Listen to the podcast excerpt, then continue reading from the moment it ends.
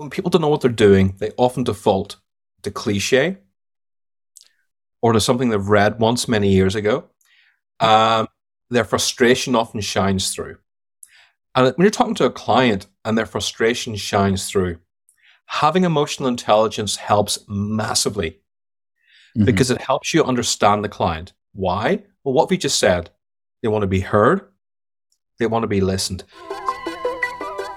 Conversations are at the heart of everything we do. But how do you turn a conversation into revenue? Welcome to B2B EQ, a podcast from Uniphore. I'm your host, Tim Harris. Join me as I interview business leaders and market makers to learn how to move deals forward, scale best practices, and establish relationships that create value and grow revenue. Let's get started. Welcome back to the next episode of B2B EQ. Today's guest is someone I'm so excited to learn from. He is a sales trainer who helps people bring out the best of their ability. Recently selected as Salesforce top sales influencer to follow for 2023. Author of the book Everybody Works in Sales, managing director at Everybody Works in Sales, Niraj Kapur. Niraj, great to have you. Tim, it's such an honor to be here, especially since you've spoken to quite a few people like, you know, John Barrow, just people that I know. Larry, I think a lot of people have gone, ah, and and uh, was it Martin Dixon? I think it was, or Matt Dixon. was like, this yeah, is really great. good. So yes, thank you so much. Oh well, it's an honor. I, it's fun to follow you. Um, Larry is a is a friend. Both of us. I met him back in Nashville a while. We just had him on, and he brings so much motivation to yeah. the uh, to the art of sales. And one thing before we jump in that I loved is the title of your book, Everybody Works in Sales. We're going to dig into that in a little bit. But before we get started, um, just one question we ask all of our guests. In B2B sales, what is the one soft skill that's creating an impact both in the relationships with our buyers and that's driving revenue? I imagine everybody says listening or empathy. So I'm not going to go with that. I'm going to go with, I, I do those, of course, and they're very important. But that's nearly always the first answer people give. So I'm going to use a soft skill that I use very effectively that gets results from me, but more importantly, gets results from my clients. And that soft sell, that soft skill is serving. Tell me about serving and how you frame it for your customers, your clients. Well, until 2021, 2021 was a pivotal year in my business mm-hmm. because it was my, I just the first two years in business are the toughest two years of your life because I don't have business skills. I spent my entire life in corporate London, so I had certain things like resilience. I was a great project manager, very good at sales. But being very good at sales and being very good at business are often two different things. You know, being a business owner is one of the most difficult jobs in the world. And my second year in business, I went through a traumatic divorce. And then lockdown happened. So in lockdown, my client said, Hey, we have no money left. We're sorry. And that was pretty traumatic. If you can imagine going through a divorce, having clients say we have no money, and being alone in a house by yourself for four months. So that had quite a profound impact on my life. And a few months later, clients had budgets, but it wasn't sales training, it was LinkedIn. So I had to do a complete pivot learn LinkedIn and learn sales training. And sales LinkedIn training is very different to sales training. It's much more gentle. You're helping people more. Mm-hmm. You're still teaching, of course, but it felt like I was serving. And I kind of the word serving, you know, I think it was Oprah Winfrey who said, when things come to you, they don't shout in your ear, they whisper. And the word serving kept appearing and I kept hearing it over and over again, but I wasn't, I was doing it, but I wasn't talking about it. Because after all, I'm a sales trainer. I've done sales my whole life. I'm not, I'm not a server. I'm a salesperson. That's what I am. And it felt more manly to say you're a salesperson as well. So I, I kept doing it. And then in 2021, everything changed. I did a couple of things which changed my life. One is I started telling stories about my personal life, which mm-hmm. elevated me to a huge level and a big following. Uh, the second thing I did, I started standing out. I looked at what my competition did and I started doing the complete opposite. And that really helped me. And the third thing is instead of just selling and selling and saying, look, you want results, contact me, contact me today, deadline tomorrow. You know, I stopped doing that. and I just served. And what I mean by that is, Tim, I helped people as much as I possibly could.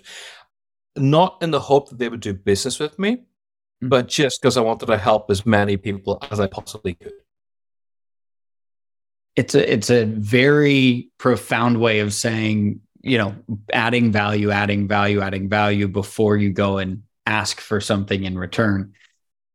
And it's something you've lived. I wonder how does that scale in an organization? As a as as a trainer of sellers how do you impart that type of philosophy when there's the quarterly by quarterly earning goals and and the challenges that are in like a b2b sales arena right now well don't forget i work with companies every single day mm-hmm. on everything from prospecting to email writing to presentations to LinkedIn, of course. Mm-hmm. Um, and what I find most companies, they just go straight in there. Yeah. They don't really spend time. They'll often ask one or two questions because they feel they have to, not because they want to. They often feel, oh, I have to ask one or two questions to find out about them. And as soon as I get an answer, I'm just going to go straight into demo mode, which is what they do. yes. You really have to ask questions and uncover. And when somebody tells you the concerns, and you're listening, which are skills we all know are so, so important, and you're empathizing and you're really understanding, then you start to provide solutions, which is the serving, and you help them and you help them and you're helping the client. Is there anything else I might have missed? Okay, does that make sense? Brilliant. How do you feel about that? You know, these are the things I'm asking along the way. I'm not saying, Are you ready to do the deal? Okay, I'm not saying, Look, we got 48 hours left or else it's gone. You know, none of these yep. cheesy 1990s sales methods. It's a much slower way of doing business. I'm not going to deny it. Mm-hmm. However, for me, when I see it implemented, it's a way more effective way of business. And ultimately, that's what's more important in sales. You know, a lot of people often leave their sales targets to too late.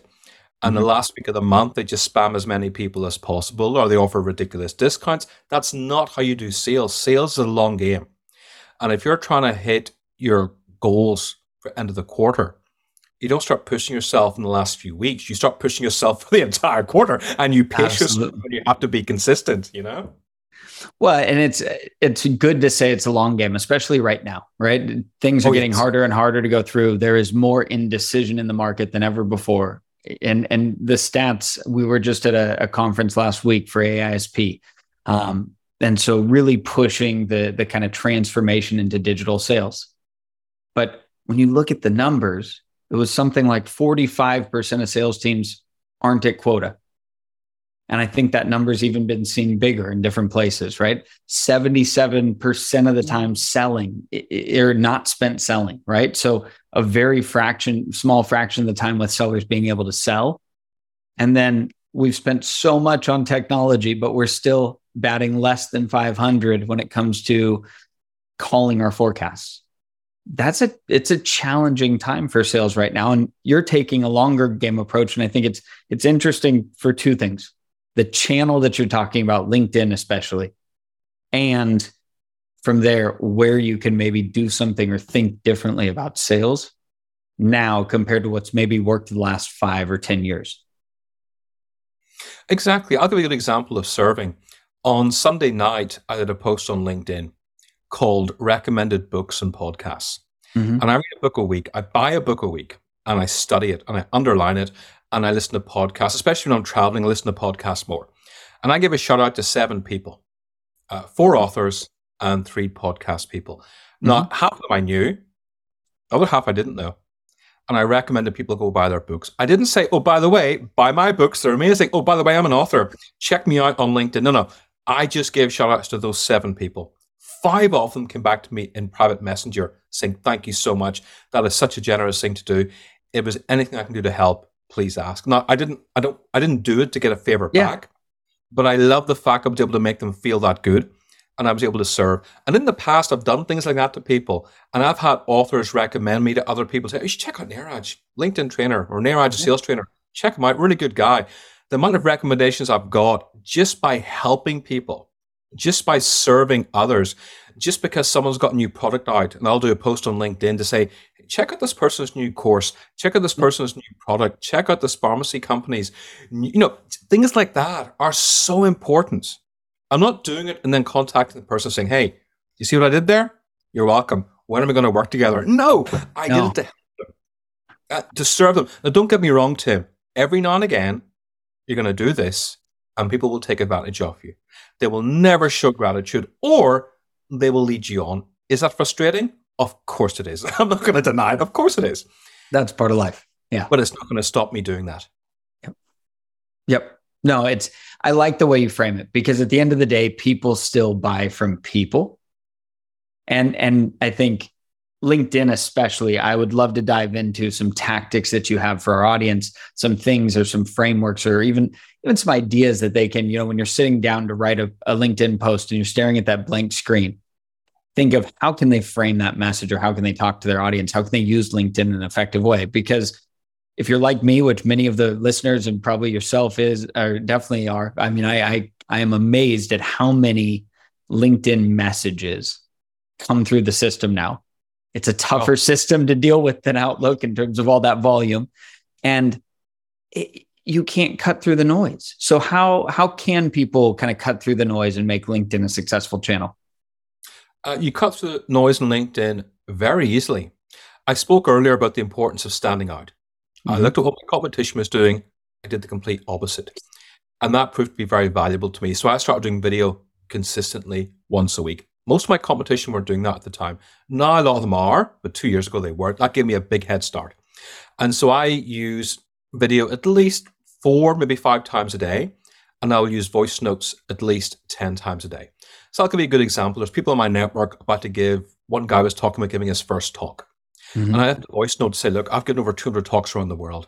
Here's what you got to be doing. I left him two voice notes, one minute each. I recommended books he should be reading. Uh, Talk Like TED by Carmine Gallo is brilliant. TED Talks by Chris Anderson is absolutely superb. Uh, Simon Sinek, TEDx, Start With Why. Mm-hmm. I also gave a link to my TEDx talking about the power of vulnerability. I also said, look, you really got to record yourself on camera and then or, or on a mobile camera and watch yourself back and get rid of ums, ers, and as. But also, you've got to script everything out, and the first 60 seconds and the last 60 seconds are the most important. And you've got to open up with something dramatic or a powerful question or a story. That is how you get the audience engaged. Okay. Do not say, let me tell you about myself, which initially, by the way, he did. And he was yeah. so grateful. He called me saying, Oh my God, you've taught me so much in two minutes. How much would it be to hire you for a few hours? You'd only hire me for one hour. That's all he could afford. That's okay. I want a hmm. piece of business just by helping somebody. And again, I didn't help him say, look, if you want me to coach you, here are my fees. Here's yeah. my Calendly link, which is the worst thing you can say. I was just helping the person out. I do that at least two or three times a week, helping people. Or I see a LinkedIn profile which can do with some help. Mm-hmm. And I'll mm-hmm. say to somebody, look, as a business owner, people want to hear your voice. And if you share somebody's post, you get very bad engagement that way. Personally, it's a very nice thing to do. I think it's a lovely thing to do, but LinkedIn's algorithm doesn't reward it. Therefore, please don't do it. Tell me in your own voice why you're sharing this post. It's a job position in your own company. And by the way, the post you shared was terrible. I'm sorry it was. Hi, we're a family, like a family run business. We're really nice people, high perks. I mean, everybody says that. Tell me why people should work with you. What's yeah. your reason for doing this? Why should they come to work for you? Don't tell me it's the perks and please stop saying family culture. The worst people you can ever work for are those who say our family is like a business. They're the worst people. they really are. Because um, I've worked with them before. Um, so he came back to me saying, Thank you so much. That was such a generous thing. I said, Hey, it's no problem. Now, he may become a client, he may not. But you're serving somebody, you're making their life better. So LinkedIn video and LinkedIn voice notes. You got up to 60 seconds, make the most of it. That's tremendous. Two two great takeaways for our sales teams. And I think something that will because too often it's a call out something that you have special or, or something that's that's easy to easy to call out and then right after it okay would you like to talk about uh seeing this demo or seeing this product it, it's not filling that gap i think our, our buyers if you look at it from that lens they want somebody with business expertise. They want somebody that adds value, that wants to help them on their journey, not somebody to sell them a product. 100%. I work with so many clients in America, and their method of prospecting is either email, and let's be realistic, Tim, nobody needs more emails. Nobody. Or they call somebody up and go, Hi, can I have 35 seconds of your time? Can I have 55 seconds of your time? These are the new things people are doing nowadays. Mm-hmm. Uh, because it, it, worked quite well a year ago. It's not working as well now. Um, or, hi, this is a cold call. Um, can you just give me a minute of your time? You know, you've got to be better than that. And if not everybody is in LinkedIn, of course, let's be mm-hmm. realistic. At the same time, when you connect with somebody on LinkedIn and you're liking and commenting on their posts and you leave a voice note, you're going to get a much quicker and a much better response than if you cold call them or send them yet another email they don't need. Yeah. It's spot on. Well, don't don't create more noise and more pollution that doesn't need to be there. There's too much noise and too much pollution already. There really is. You know, America is a very competitive market. I spent years, I spent five years working in America, which is why somebody Irish or, or British, call me what you like. I was I was saying a bit of both because I worked yeah I worked 25 years in London, but I grew up in Ireland, so I'm a bit of both. I spent five years uh, working in America in the shipping industry, running shipping events, training sales teams, working purely West Coast America, purely East Coast America, and Houston. That that was my territory. Yep. So I understand how people in South Carolina sell so differently to people in New York. And people in New York sell so differently to Seattle. And even Seattle's different to LA, even though they're part of California. And I understood that. But even now that I'm training sales teams in America, you know, when I set my own business up, I thought having American experience would benefit me. Nobody cared. Americans are hard to impress. They want to work with mm-hmm. Americans. They don't mind working with somebody British if that person is famous or beautiful, but otherwise, it's really difficult being British and trying to. It is. It's very difficult finding work in America. That's so interesting if you're a sales trainer or a LinkedIn trainer, it's very difficult. Very few of my friends are working in America. And it was only when I won the LinkedIn Top Voice Award, they started to pay attention to me. And when I won the Salesforce Award, my, my third year in a row, but my, when I won it for the second year in a row, that's when I started to get more work. And then recently, third year in a row, and now a lot of my work, about 30% of my revenue is North America, which is fantastic. But it was hard. So I'm having to work with, Amer- when you work with Americans, they're much more demanding than Europeans. They demand greater ROI. They demand faster results. So again, it's very important to understand how different parts of the world work in terms of sales. You know, Canada is so different to America on so many levels, and America is so different to London, which is so different to Ireland. Everybody is different, and in mm-hmm. America, people demand quicker results. And so I'm using voice notes, I'm using videos all the time on LinkedIn for my clients, and they're just getting better results quicker. And as a result, they have happier sales teams and they have greater sales retention. Well, and it's it's fascinating that you say that about America because I think the the pace is only spiraling faster and faster.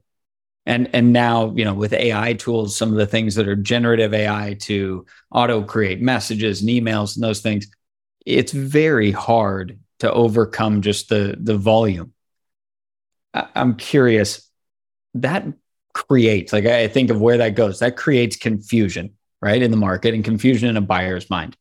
How do you like they like you're saying uh, they need to see an roi they need proof they need to feel absolutely confident that this deal is going to do for them what what you're promising.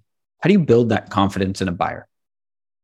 Um, i do two things. Um, first of all i share at every step of the process uh, whether it's an email or whether mm-hmm. it's a presentation or whether it's a follow-up. I always include a testimonial from somebody not just anybody because it has to mm-hmm. be, you know, if I'm working with a client in America, I have to give them a testimonial from an American client. I can't give a testimonial from a solopreneur in India because yeah. it doesn't make sense. You know, remember once I was working with a small business and I gave him a testimonial from Barclays. Barclays are one of the biggest banks in the UK and their biggest client for almost a year. It was a great honor to work with them. It took me almost seven months to win them, mm-hmm. and I mm-hmm. ended up working. Uh, I got recommended to six different branches of Barclays, so it was a great earner for me earlier on in my career. And I remember I gave this to a small business owner, and she wasn't impressed. I said to her, "Why not?" She goes, "Niraj, it's me and my assistant." I don't care about Barclays. And that was a great learning lesson for me because I lost yeah. that deal. So ever since that with Americans, you, you give um, testimonials from American companies or a European equivalent. And that's very important. Um, so I'm always giving testimonials, which is very important. But second of all, I'm always sharing insight. So I had a client um, who actually made an incoming inquiry. We had a meeting, a presentation, went quiet, didn't respond to a follow up email, didn't respond to LinkedIn voicemail. I thought, oh God, what's going to happen now? I don't yeah. want to be one of these guys, one of these awful salespeople that sends an email going, Hi, I hope you're well. Just bumping this to the top of the email. You know, I don't want to be that guy ever, ever. It's the worst thing you can do. And so I Googled him and I found out he was a big fan of Manchester United. And I just watched a documentary on their manager, Alex Ferguson, because I'm a big sports fan. And I sent him a link to the documentary. You've got to check this out. Here are three things I learned. He goes, Oh my God, I checked it. It's brilliant. And all of a sudden, football, just about his favorite football team, who I don't even support, but I respect. Yep. I'm not one of these terrible football soccer fans, as you would call them, who just supports one team. I love soccer and I love sports, and I can talk about it. Uh, English ones, I should say, not American ones. um, American ones, like everybody. Yeah, well, American ones I can talk about The Last Dance because it was on Netflix, like everybody else can. But that's pretty much it. I, am get, I'm getting better. Yeah. I discovered who Tom Brady was last year, so you know, I'm getting uh, better. You're there. You're there. He was great. Um, he was. He did an interview with Salesforce. That's how I got to know him. I mean, this uh, guy's really impressive. So I googled him and went, oh, not bad at all. Um, so yeah, I, I shared inside, and we started talking about football. And then he goes to me, "I'm so sorry. I just we had a lot of stuff internally that was happening." A, a lot of the time, when people don't return your phone calls, they have a lot of things happening internally. Yeah. Sometimes, of course, it is your fault. You didn't maybe qualify enough. Maybe you weren't interesting enough. Maybe your value proposition wasn't good enough. Maybe your cost was too high. There's a whole variety of reasons. But that's why follow up is so important. And majority of my competition either don't follow up or they follow up. How are you interested? How have you got a special rate? Hi, last opportunity left. Just boring hackneyed, cliched sales tactics. Me, I Google a person. I research them. I find out a bit about them. And quite often you'll find out a defunct Twitter account from a few years ago or an old post or quite often an interview they've done. Mm-hmm. And people really appreciate it when you make that effort. Absolutely. Nobody's ever gone to me, you know what? You're a terrible stalker. Nobody has ever said that to me. No. They appreciate the fact I've gone and made the effort to research them and find out information that could be of value to them. Well, that's it's it's again it's that human side. It, it's connecting in a way that's meaningful to that buyer, to that person. That and I think those those are the reasons why, like when I think of sales and in the future, we'll always have a role in the buying process because that is a place where you can build confidence and trust just in kind of being heard and understood. We did a, a survey recently, was market research for over 950 buyers and sellers and I was blown away. We'll be putting a report out soon, but some of the initial factors, the two things buyers said was, I want to feel heard and understood. That was number one. And I want you to focus on my unique needs. That was number two. Wow. And so much like dating. Exactly dating. so much like dating. Yeah. Unbelievable. I love that parallel. And so, Niraj, I brought you on the show because you're somebody that gets the human side of sales, and and I want to ask you, you know, why EQ? Why now? Do you think it's such an important topic and such a differentiator compared to? I mean, it's always been around, but why is it really seems to be something that's just being more and more spoken about, more and more amplified? Yeah, emotional intelligence is now more important than ever because when times are tough as they have been and challenging over the last few months. And by the way, they will continue to be challenging for at least the rest of 2023. Give or take a few months, it's going to be challenging. Mm-hmm. When that happens, people often default to really bad decision making. That can be they will get automated software. So many people I know are using automated software now on LinkedIn. LinkedIn doesn't approve of this, by the way, but they do this so they can connect with as many people as possible having as many followers as possible on LinkedIn is not a smart choice. It's the quality of your followers and how you engage with them. But people are doing that. A lot of really bad decisions people are doing right now is emailing as many people as possible. Terrible. Spamming as many people as possible. Terrible. So when times are challenging or tough, Tim, what people do is they often default to cliche or bad decision making. They mm-hmm. often get frustrated. And when you get frustrated and you've got to make financial decisions, you don't often make very good ones. I have been there, unfortunately. First two years of my business, I made some terrible financial decisions mm-hmm. because all my family, for those who are listening, even though I've got an Irish accent, I'm Indian. And because my family are Indian, they all they're either teachers or doctors. Okay, so none of them, none of them could advise me how to run a business. Yeah. And the advice they all gave was just the worst advice. If you asked a five year old for advice on running a business, it'd be better than the ones my family give me, really, because they don't understand business. Yeah. And so people often don't, when people don't know what they're doing, they often default to cliche or to something they've read once many years ago. Um, their frustration often shines through.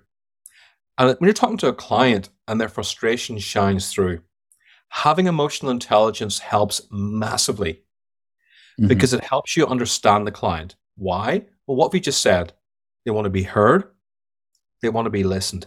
You know, I find I had a, somebody I worked with about two years ago, not a client anymore, and he did a, a post on LinkedIn. It's been a tough day today. So he mm-hmm. put up a picture of his cat to say, This picture makes me smile. That was it. I picked up the phone and called him, and he wasn't around. And I said, Look, please give me a call back.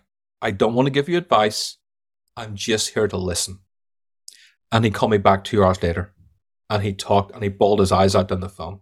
It was anniversary of his mother's death and he was just missing her. That was all. Yeah. all I did was listen. I didn't say to him, you know what? Here's what I recommend you do. No, no, no.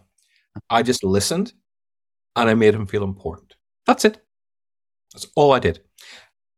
And you cannot even begin to imagine the kind of impact that has on another person. Yep. You know, I didn't do that and say, listen, by the way, any of your clients need any sales training? That'd be the worst thing I could do. Listen, I'm sorry. Yeah, that doesn't, that doesn't go well. it sucks she passed away, but do you know any, you know, I didn't do that. Okay. Uh, what it was, I listened. That was it. People want to be heard and they want to know you care. And that's such good advice to give to salespeople, to SDRs, to AEs, and even to sales leaders everywhere. Okay. Never underestimate the importance of being a good human being. So much of the business I get is just because I've been kind to people, I've helped people, I've supported people. Well, it, it talks to that momentum. I think there's an underlying, we've all felt it in business when you just have this momentum and it, and it starts to build. And I almost think of like a pipeline building. If you're just very targeted and everything seems transactional, like, oh, I'm going to talk to that person because that's who I need to talk to for them to buy this deal. Hmm. And that's all you're doing. It becomes very like almost transactional, almost fake, right? But when you're just building momentum, we were just at an event uh, last week. First time I've been at a conference in, in a little while it was so fun to just connect in a community and talk and share ideas and share challenges. And you're not selling people constantly. You're just running into people, meeting them in different circles and different conversations. Then it naturally comes up, oh, what are you trying to work on? Oh, well, we do something like this. It feels so much more natural. I think that's almost why people love face to face interactions compared to what you said in the beginning. We we say two questions to get them to say something personal about themselves. And then we jump right into business. And it's 30 oh. minutes of show up and throw up. It, it's too much. Face to face events, whether it's networking events or especially conferences, I love paid conferences because yeah. that's what my clients attend. I, I, don't really attend networking events in the morning or evening anymore. You know, the free yeah. ones are the worst. Um, or the ones that cost ten pound, which is like twelve dollars. I don't do those. I go to conferences like Tony Robbins where people will pay a thousand dollars just to get through the front door. Mm-hmm. I picked up so many clients by attending Tony Robbins because his salespeople are pretty aggressive. Yeah. Um, and I was surprised. They tried to sell to me afterwards. I'm like, whoa, that's really bad. I've had Robert Kiyosaki. I've had all these people trying to sell to me. It's very hardcore, very American. Um, yeah. You know, it's five thousand dollars, but if you sign up today, it's two and a half thousand. You know, that kind of stuff. Um, mm. So I picked up a lot of business from them again, just by caring, just by listening to people. Really, it just it makes such a big difference. It really does. And again, with networking, we spoke earlier, Tim. I said it's mm-hmm. so important to stand out. Yes. You go to networking events. What do most people say? Hi, what do you do? That is the worst thing you can do as soon as you meet somebody. You want to stand out at any networking event or any conference or any exhibition. Hi, what brought you here today? That is the question you ask. Second question you ask is, who are you interested in meeting? Ah, yep. People will tell you in detail who they want to meet. Then you can say, quite often when you ask that question, they'll tell you what they do. But if they don't, just last question, uh, what is it you do then to meet these people? And you find out so much about people just by asking those two or three questions at a networking event or a conference. You find out so much about people. And you say to somebody, who do you want to meet? And you can then introduce them to that person. They will stay with you for such a long time. Absolutely. Yeah. Such a long time. And that's what I do at networking events. Like, who do you want to meet? Why do you want to meet this person? Okay. I actually know that person I can introduce you to. But before, before I do, you know, I'm, I'm putting my reputation in the line here by introducing you to somebody else. What is it about you that's unique and different? I love asking that question. That's normally a fourth question to ask somebody. Um, because I don't want to just introduce somebody to somebody else for the sake of it. Uh, I want to introduce them to good people. So I always like to say to somebody, what is it that makes you different? And that's where you can really tell amateurs from the professionals, you know? So again, it's just standing out, asking good mm-hmm. questions. It does make a big difference. Showing interest in other people. That is part of what serving is. Eh, you hit on a hot topic that many of our guests have hit on before, which I love, that that hint of curiosity. I think asking questions, being interested in the other person, seeing it from their perspective.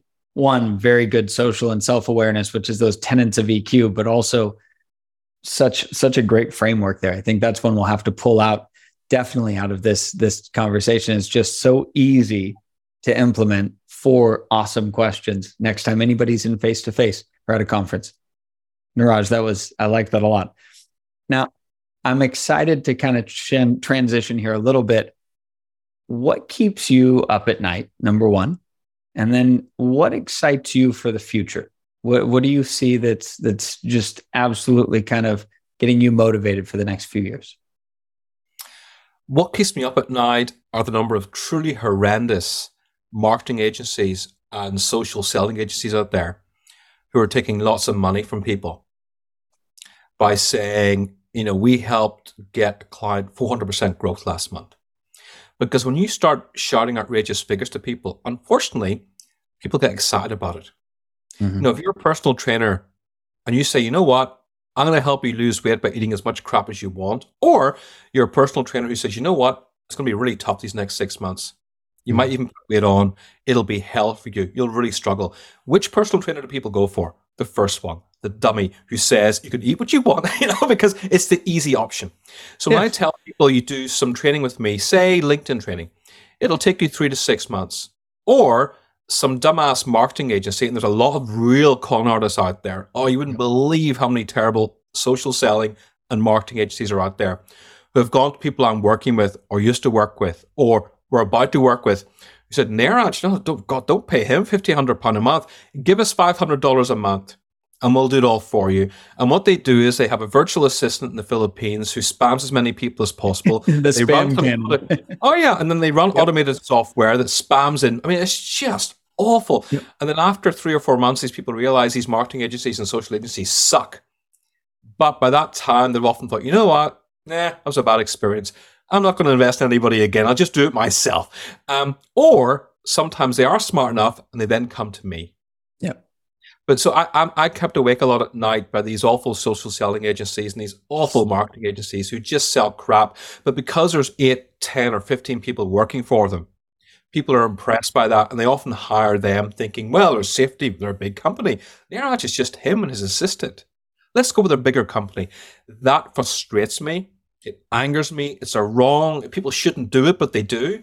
And that keeps me up a, a lot at night because for me, it's not just lost revenue it's seeing clients get hurt. Yep. I think you also you, that, that's fascinating, and I also think you make a good differentiation there because that truly is just spam marketing, right? Like the telemarketing of old, the the mass marketing that we we saw work for a number of years, absolutely, unfortunately, but uh, it did. You could be louder than anybody and win. Um, but it's it's fascinating because that is a big differentiator, I think, than modern sales. Modern sales is not the let's just put people in a sequence to get them getting attacked with email. It's really let's have a discussion so I can add value because that's what the sales channel has turned into. 100%. It's it's it's turned into that that person you go to for advice because I can get the product features and sheets online, right? I can I can download those assets. Now I need somebody that's really an expert in the field. Hundred percent. And the other question you asked was was it about the future of sales? Yeah. What are you excited for in this future? We've got AI coming out. We have all of these innovations. The world is definitely changing around us. We've been, I think, ninety-seven percent of sales are happening over video. What what excites you about kind of where we're going? What excites me most about sales is seeing people face to face. Um, you know, when I go and see clients, I often have to get a taxi to the airport, a mm-hmm. flight to go see them, another taxi once I arrive at the airport. I lose so much of my time going to see people. But I'll tell you what, they love me for it and they're loyal to me for it. So never forget or underestimate the importance of loyalty and showing up for people in person. Because in today's technology driven world, people often forget the human element sometimes. And seeing people face to face being a good human being, and also learning to turn technology off.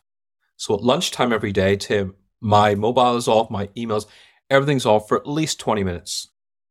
And I'll sit there, have my lunch in complete peace and quiet, not with music on the background, not, not watching YouTube, just peace and quiet. Or I go for a walk and I'll come back and have lunch with my partner or my mother or someone like that. But you've got to allow yourself quiet time in a world that's incredibly noisy mm-hmm. because you have to pace yourself. Something we talked about at the beginning, be in it for the long term. And you've really got to condition yourself, be ready for the long term. So, as much as I love digital, as much as I embrace digital, please be able to turn it off a few times a day for short amounts of time. And always go see people face to face because you'll always build a much quicker relationship with them that way than you ever will over 50 or 60 or 70 emails a lot of wisdom there. I think if my mom's listening to this one, she'll like that. Uh, she had an English teacher and uh, and uh, definitely one that always said, "Get together face to face, sit down and talk, and spend that time." And I think some some definite wisdom in a world where we uh, are constantly Zoom meeting and distracted by our devices almost everywhere we go. Very true. Well, Niraj, I, I, have gotten the opportunity to learn from you for so much of this time. I'd love to learn a little bit more about you. So, take me back to kind of what brought you here, um, some of your past experiences. I know you shared some of them before, but um, kind of even before you you started on this journey, what, what you've done and and kind of um, what shaped who you are. What shaped who I am really took place. I was 15 years into my job in sales. I wasn't the best, not even close. I was above average because I worked my ass off. I asked great questions, mm-hmm. and I mm-hmm. didn't waste time on gossip. It's very important to mention that. Work my ass off. None of this work life balance nonsense I'm hearing so many young people whine about nowadays. When I see 22, 23 year olds crying about work life balance, like, dude, you have no idea what it's like. Just be quiet. If you want success in life, you got to put in extra hours. I'm sorry that's an unpopular comment to make, but it's a fact. I don't know anybody successful who doesn't work much, okay? I'm not saying you have to work 16, 17 hours a day because I'm against that as well. Yep. But let's not work nine to five and expect to be at the top of our field. It really is is a bit silly. Okay. Yep. So um, I worked my ass off, asked great questions, and didn't waste time gossiping. And a lot of bosses really appreciated me for that. But when I lost my job in the recession in 2010, that was a game changer for me because I went through a very dark time because I was good at my job, above average, hit my targets. But because my salary was the highest, the company stupidly thought getting rid of me would save them money. And it did for about two months. And a year later, they lost half a million pounds, which is about $650,000 they lost because they got rid of me. Um, and that was heartbreaking. And what I learned was uh, I discovered personal development going through a very difficult time in my life. And the more you learn, the more you earn. Well, the more you learn and the more you take action on, the more you earn. Uh, when I invested in personal development, everything changed. When I got a coach who could help take my sales to the next level, everything changed. And if you really want to excel in sales, the smartest thing you can do is read books, or if you're very young, listen to Audible and listen to podcasts like this. There's so much information. When you were talking to Larry in your podcast, I wasn't just listening to it going, that's interesting. For those of you who aren't listening, I'm holding up a pen, I'm holding up a notepad. Never underestimate the importance of taking notes. Yes. Don't just listen and go, oh, that was good, and get on with your day. No, no. Take notes. I have a notepad in every single room in this house every single room, mainly the toilets. I, I can get away with that, but living room, kitchens, they're everywhere. Yep. When I have five or 10 minutes during the day, I'll look at them just to keep my brain fresh. But always be learning. This is my 29th year in sales, my fifth year as a business owner. Every day I'm learning. Every day I'm trying to get better. Never stop improving. And you will see a huge difference in terms of hitting your sales targets and achieving success Spot on. That's that's an amazing story that brought you here, and I think it's you've lived the journey, right? You you believe in the things that that you're doing and helping others with, and have gained a lot from them. So so interesting to to hear kind of just what shaped you al- along the way. Tell us a little bit about your statement. Everybody works in sales, and then a little bit about the the company as well, and and some of the the people you're working with. The reason it came about was I was speaking to a law firm about sales training, and the lawyer said, "I'm a lawyer. I don't work in sales. What do I need your help for?" And I said to him, everybody works in sales. He goes, no, they don't. because he's a lawyer. All lawyers think they know better. I'm sorry. I'm sorry, lawyers out there, but you do. Um, and I said to him, what about presentation skills? Don't you have to give talks? Yeah. He said, yes. I said, okay. We're currently having a conversation. You're slouched against the desk and your legs are crossed over while you're talking to me. Those behavioral so, cues. Yep. Exactly. His body posture was terrible. Okay. Yeah. And, um, you know, think about it. The competition, you're going to have to speak at events. If you stand up straight with your legs same pace apart as your hips, and you don't lean and slouch and everything, that's a presentation skill. That's sales I've just taught you. Communicating, that's sales. Psychology, that's sales. When you email to somebody, you have to understand sales marketing. That is sales. Everything mm-hmm. you're doing is selling to somebody. It's persuading. It's advising, it's helping, it's listening. As a lawyer, you have to listen, don't you? You went, yes, and there you go. You work in sales. I just smiled at me. And that, that was that was a kind of a defining moment for me where I thought everybody does work in sales. Yeah. And that's why I wrote the book, Everybody Works in Sales. And again, I talked about the importance of being different. If I wrote a sales book, there is no way anything I write will ever compete with Brian Tracy, Zig Ziglar, Mark Hunter, Anthony Iannarino, Jeffrey Gitomer. I just can't compete with them. They're so good at what they do. They're people I admire and respect, and I think they're incredible. So what I did was I told my life story about working in sales, and every chapter there was a lesson you can learn. And the book did so well because it was personal storytelling. And there was so much failure. People were surprised how much I talked about failure and how much I failed in my life in order to achieve the success I have. And that's why I became a bestseller. An average self published book sells 50 copies, which is terrible. Yeah. He works in sales has sold five and a half thousand copies. Okay, it took over five years to do that. That doesn't matter. It sold five and a half thousand copies, and most of those were sold outside Amazon. That's which amazing. Meant made more profit as well. Amazon takes 70%, which is huge. I sold mine outside Amazon, so I made most of the profit. But that's how it came about. And in terms of who I help, you know, people often say, do you specialize in a certain area? And I was told when I started out to specialize in an area. And I refused to do that. And I'm glad I did mm-hmm. because I work in everything from IT security to pharma to SaaS to currently working with clients in alarm systems. I'm working with two companies at the moment who are in AI. Just to clarify, I know nothing about AI. I know nothing about alarm systems. I know nothing about pharma. I know nothing about retail. Okay. Every industry I work in, I have zero knowledge in because my job is not to teach you product. That is your job. Yeah. My job is to teach you how to sell it, how to connect with customers and serve. And that is what I do. And I do LinkedIn training as well, of course. Um, LinkedIn training probably is about 60% of what I do. And the other 40% is sales training. And what is fascinating is most people come to me and say, look, we need to close more deals. But when I spend time talking to them, Tim, uh-huh. It's rarely closing deals. The problem is most people cannot open deals. They cannot ask the right questions. They cannot listen. They rush into the deal. They haven't a clue about negotiation. Most people are terrible at negotiation. Almost everybody I have to coach, and I'm observing their demos or I'm with them on a call. Yeah. They speak faster. Their body language tenses up. They discount far too quickly. You know, it's amazing. Most people are they just lack self awareness so these are things I help people with the sales process, prospecting, but really it's email writing and LinkedIn. That's what I do the most, I think, with people because most people suck at emails and most people suck at LinkedIn. I'm sorry, but you do. that's just that's simple facts. I'm sorry we yeah. can't accept but those are the facts.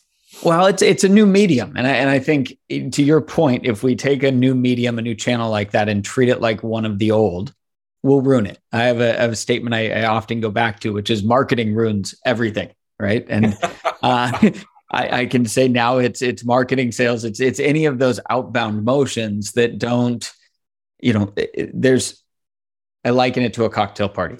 If I go on LinkedIn and I just go randomly, you know, commenting, posting, liking sporadically. It's like being kind of the drunk guy at the cocktail party, randomly running into people.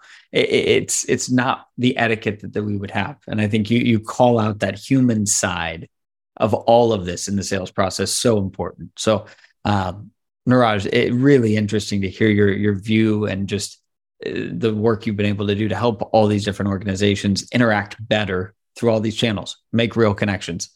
So, what do you do outside of work? What are some of your passions? I know you're recently traveling to Greece. Um, I loved that your optimistic views. Um, what are some of the things you do outside of work? Uh, I spend most weekends supporting local businesses again for free yeah. uh, because I know how difficult it is running a, your own business. And so I go to a lot of food markets and I buy lots of fruit, veg, buy lunch almost every Saturday. Again, supporting independent businesses. I don't ask anything for it. my Instagram is full of food pictures and pictures of the Irish countryside and my cat. I mean, that really is it because it's just supporting other people, asking for nothing. And charity work's a big part of my life. My parents are now full time philanthropists and I've been very influential in my life. And, and charity work's a big part of who I am. It's a big part of my purpose. And one of the reasons success is important to me is because it gives me freedom not to buy materialistic things, but to buy tables at charity events, to give those tables away to, to charities for free, mm-hmm. or often just for my partner and I to go to charity events and, and give money and help people out. So I'm saying giving back and again, helping others. I'm the kind of person you meet me outside LinkedIn. I'm exactly the same person you'll find inside LinkedIn. And that's very important for my brand. Mm-hmm. It shouldn't be different. I am pretty much the same person. Oh, and finally, I go to 1980s rock music gigs. I'm obsessed with 80s rock music. Ah. Um, not the usual stuff you'd expect, like Europe and Whitesnake and Bryan Adams, which which I adore and go and see all the time. But it's a band you haven't heard of who are amazing, like the White Lions, Y&T, FM, Romeo's Daughter. I mean, these bands are outstanding. They're just not well known, and you get maybe 200, 300 people turn up in a pub to see them. That's it. Oh, but man. it's they're all in their sixties now, and some are even in their seventies. But my God, the music they play is just beautiful. 80s music was the best. It really was. I love the fun facts we get to find out about Niraj. This is awesome. Well, I want to see a picture at the next concert then. Okay. All right. I, am looking forward to that. That's amazing to hear. Well, I, where can people find you? Where can they connect? I always say to people, go to LinkedIn, if you listen to this podcast, send me a personalized invite. I love that. Again, it's standing out and being different. Yep. If you're not active on LinkedIn, um, go to everybodyworksinsales.com. Uh, there's loads of free resources on there. Uh, happy learning, but most importantly, don't just read them, read them, and then please take action. I love that. Don't just take the lesson, take action with it for someone who has been able to to share so many good books. I'm going to have to go back on this podcast, and we will in the show notes. Hopefully, go back and list out all of these reads. You've you've widened my library tremendously on this one. Niraj, thank you so much for sharing your perspective, your expertise, and uh, look forward to talking with you soon. An absolute pleasure. Thank you so much for your time, Tim. Thank you to all of our listeners out there. Please like, share, comment, find us on LinkedIn, connect where you can, and uh, make sure you listen to your podcasts wherever you get them. So we'll see you on the uh, next episode of B2B EQ. Thank you. We hope you enjoyed this episode of B2B EQ. Be sure to rate, subscribe, and follow the podcast for more exciting insights. To learn more about the value of EQ and the technology powering today's conversations, visit us at uniphore.com.